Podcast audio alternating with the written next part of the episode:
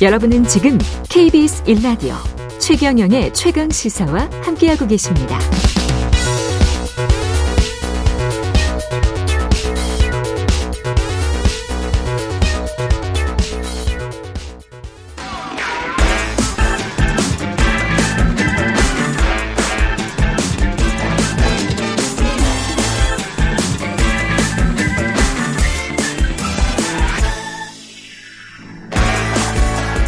한 번 더 뉴스 시간입니다. 오늘은 세계일보 최영창 기자와 함께하겠습니다. 안녕하십니까? 안녕하세요. 예, 국정감사 한창 진행 중인 와중에 양곡관리법. 예. 예, 이거는 농해 수위를 통과했네요. 그렇습니다. 예. 이제 법사위로 간 건데요. 어제 농해수위 전체회의가 열렸는데 이제 시작하자마자 완전 예, 국민의힘 의원들이 막 그 위원장석을 둘러싸면서 아, 그래요? 거의 뭐 결사항전을 했지만 예. 어쨌든 이게 보통 안건 상정은 어 여야 간사가 합의를 해서 음. 이제 올려야 되는데 여당이 합의를 안 해주잖아요. 예. 그럼 이제 소병훈 위원장이 어쨌든 이게 안건조정위원회를 넘어온 거기 때문에 그러면 이제 이걸 올리겠다라고 해서 국민의힘 의원들은 이제 퇴장을 했고 그래서 민주당과 무소속 의원들만 앉아서 이거를 의결을 했습니다. 어쨌든 어제 통과로 이제 이 법은 법사위로 넘어갔고요. 예. 거기서 최대 60일간 심사를 할 수 있는데 법사위원장이 국민의힘 소속 김도. 의원이잖아요. 그래서 예. 아마 좀 최대한 시간을 끌지 않겠냐 음. 이런 지금 관측이 나오는데 그 이후에는 어 농해수의 의원들이 이제 음. 5분의 3이 찬성을 하면은 국회의장에게 부의를 해달라고 바로 이제 달려가서 이제 요청을 할 수 있습니다. 이러면 예. 이제 의장이 결단이 하면은 어 바로 이제 본회의까지도 갈 수 있고요. 만약에 이제 본회의를 통과하더라도 음.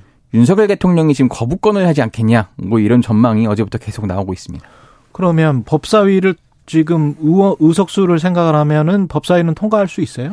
아, 법사위를 의석수만 생각하면 통과할 수 있는데 예. 또 법사위원장이 이걸 또 안건으로 올려야 합니다. 그렇죠. 안 올리고 버티면은 예. 이제 그 60일을 계속 지켜봐야 되는 상황이고요. 음. 그 이후에부터 이제 움직일 수 있는데 이제 뭐 여야가 어쨌든 계속 대화를 하겠다는 의지가 있으면은 그 안에 또 뭐 새로운 대안을 뭐 제시할 수도 있습니다. 그렇군요. 본회의를 그렇게 해서 통과를 하더라도 법사위 예. 본회의 통과하더라도 거부권을 행사할 수 있다. 거부권 행사하면 이제 사실은 굉장히 힘들어지는 거 아닙니까? 국회 그윤 대통령도 정치적 부담을 안는데 예. 사실 뭐 이걸 진짜 민주당이 꼭 해야겠다라는 의지가 있으면은 음. 못할 건 없습니다. 왜냐하면 다시 국회로 돌아오면요. 재적 의원 과반수 출석과 출석 의원 3분의 2 이상 찬성을 하면은 이 전과 같은 의결로 이제 법률로 확정이 되거든요. 예. 지금 어쨌든 민주당이 169석을 갖고 있고 무소속도 뭐 범야 하면은 한 180석 갖고 있다고 보시면 되기 때문에 이 숫자는 참 문제는 없습니다. 음. 다만 이제 이 과정 속에서 대통령이 거부권을 행사하고 뭐 민주당도 다시 하겠다고 하는 의지를 밝혔을 때 여론이 어떻게 되느냐가 또 중요합니다. 그렇겠죠. 이거를 그러면 이제 어떤 쪽이 더 부정 여론이 많냐에 따라서 음. 누구의 더 힘이 실리냐 그는 그때 가서 좀 이렇게 보일 것 같습니다. 여론은 또 법안 내용에 따라 달려 있을 것 같은데 예. 법안에는 어떤 내용이 달려 있습니까? 그러니까 핵심은 이겁니다. 쌀값을 안정시키겠다. 그러기 위해서는 쌀 이제 초과 생산량이 예상 수요량보다 3% 이상이거나 쌀 가격이 전년보다 5% 넘게 떨어지면 정부가 의무 매입을 하겠다 이런 내용인데요. 쌀 가격을 받치겠다 이거네요. 그렇죠. 예. 예. 임의 조항인 이 쌀 시장 격리를 이제 의무 조항으로 바뀌는 건데 음. 이 농해 수행에 따르면은 근데 올해 초과 생산된 쌀을 시장 격리한 데만 1조 원이 든다고 해요. 그래서 예. 이제 국민의힘은 이 법안이 시행되면 쌀 과잉 공급 과잉을 야기할 수 있다. 재정 부담을 정부가 떠안는 거다 이렇게 반대했는데 어제 이양수 국민의힘 의원도 이거는 이제 쌀을 망치는 대표적인 포퓰리즘 정책이다. 음. 어, 민주당이 이재명 대표의 사법 리스크를 다른 이슈로 막겠다는 것이다. 이런 식으로 주장을 했습니다. 국민의힘이나 정부는 그러면 이거 어- 그 농민들은 굉장히 좀 힘든 상황일 것 같은데 예, 예. 어떻게 해야 되겠다는 거죠? 그 이제 어, 계속 몇 차례 당정이라고 해서 그렇죠. 당과 정부가. 만나서 협의를 해서 뭐 발표도 하고 했는데 하겠죠.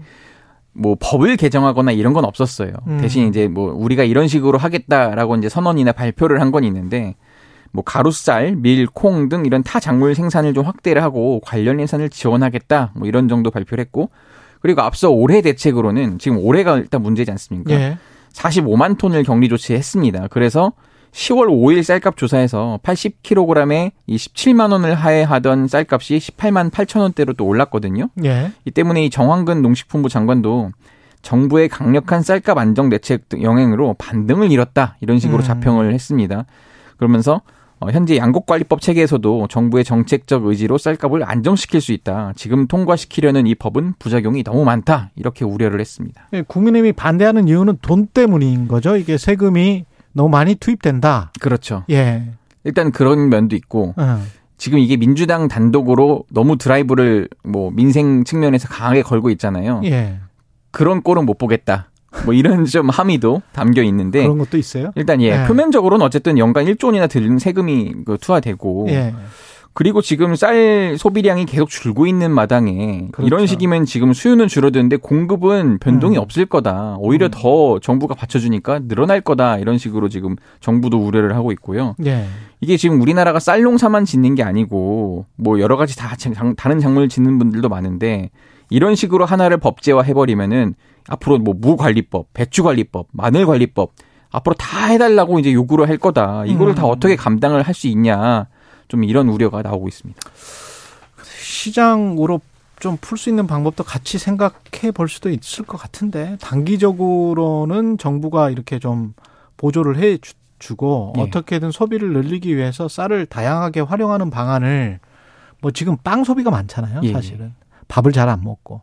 그래서 어떻게든 쌀로 빵을 만들 수 있는 뭐 이미 기술은 있으니까. 그- 그래서 예. 이제 어 그때 나왔던 것도 가루쌀 이런 얘기가 나왔는데 그러니까. 이게 예. 지금 일반 그 밥쌀이랑 다르다고 해요. 그러니까 아예 그렇죠. 농사를 좀 다시 지어야 하는 또 그렇지. 측면이 있는데 예. 현장 농민들은 좀 시큰둥한 반응이긴 했습니다. 예. 이게 지금 현장에서 느끼는 그 어떤 농민들의 체감 뭐 이런 것들은 좀 심각하죠. 그렇죠. 예. 뭐 그것 때문에 지금 민주당 그에서 더 적극적으로 추진하려는 이유인데 음. 지난주에 어떤 일이 있었냐면은 민주당에서 이제 이 법을 통과시키기 위해서 최고위원회의의 컨셉을 국민 발언대 이런 식으로 했어요. 예. 그래서 농민분들을 이제 모셔서 마이크를 넘겨드렸는데 문재인 정부 때부터 이게 잘 안 된 거라는 식으로 이제 혹독하게 민주당 혼을 냈습니다. 농민분들이. 예. 근데 그 예. 이유가 뭐였냐면은 당시 홍남기 경제부총리가 이제 음. 농협 하나로마트에 가서 쌀값이 여전히 높다 뭐 이런 말을 했었어요. 그것 아. 때문에 이런 예. 쌀값 폭락을 초래한 게 다 문재인 정부 때문이다. 민주당 그동안 뭐 했냐 이런 식으로 음. 또 혼을 내서 굉장히 좀 이재명 대표랑 다 최고위원들이 난처했던 적이 있는데 그것뿐만 아니라 또 지난달에도 김재로 이제 현장 최고위를 갔더니 우리가 이제 서울은 도시에 있다 보니까 농민들의 의견을 수시로 듣지는 잘 못하는데 그렇죠. 현장에 가보니 아 이게 이분들은 생계 삶이 달린 문제구나 한해 그럼요. 농사에 대한 그 결과물이기 때문에 음. 일 1년 소득이라고 봐도 무방하거든요. 어쨌든 음. 그런 거를 한번 고려해 봤을 때 우리가 이걸 적극적으로 해야겠다. 지금 그렇게 지금 민주당이 마음을 먹고 있습니다. 여러 가지로 생각을 해봐야 될 것 같아요. 이게 뭐 시장을 어떻게든 작동시키기 위해서 정부가 보조적으로 보조금을 지원하거나 쌀값을 떠받치는 것 한시적으로 예, 예. 그런 거는 피치 못할 경우에 그럴 수밖에 없는 것이고 그런데 이제 시장에서 어떻게든 작동시키도록 그 다른 장치들을 빨리 마련을 하는 게 중요할 것 같은데요. 네, 그래서 재작년에 보니까 네. 그 이제 쌀 말고 예를 들어 콩이나 다른 작물로 이렇게 옮겼을 그 농사를 옮겼을 때도 조금 보조를 해주는 게 있어서 그렇죠. 그러면 이제 자동적으로 시장이 조금 안정되는 효과를 봤다고 하더라고요. 네. 근데 그게 이제 장, 재작년을 끝으로 이제 끝났는데 근데 농민들 입장에서는 쌀 농사 짓던 분이 또 다른 작물을 그렇죠. 짓는 게 이게 마치 직업을 바꾸는 것 같은 그런 거거든요. 그래서 상당히 또 그게 저항이 클 겁니다. 그러니까 이래저래 네. 어쨌든 지금 여든 야든 모두 음. 다 힘든 상황이어서 이게 음. 참 어떻게 해야 할지 모르겠다 이런 분들도 참 많습니다. 어제 사실은 김용 그 체포 그리고 그 이후에 뭐 압수수색 그 전까지만 해도 이재명 대표가 이런 법안을 하나하나 챙기면서 이제 민생에 특별하게 신경 쓰겠다. 예. 이 모드였잖아요. 네, 예. 어쨌든 그게 예. 이유가 있는데 취임 이제 두 달 정도 된 거잖아요. 음. 그러니까 본인은 대선 때부터 유능한 후보였다는 걸 굉장히 부각을 했어요. 예. 그래서 난 성과를 내겠다. 뭐 실적, 실력 있는 사람이다. 실용주의자다.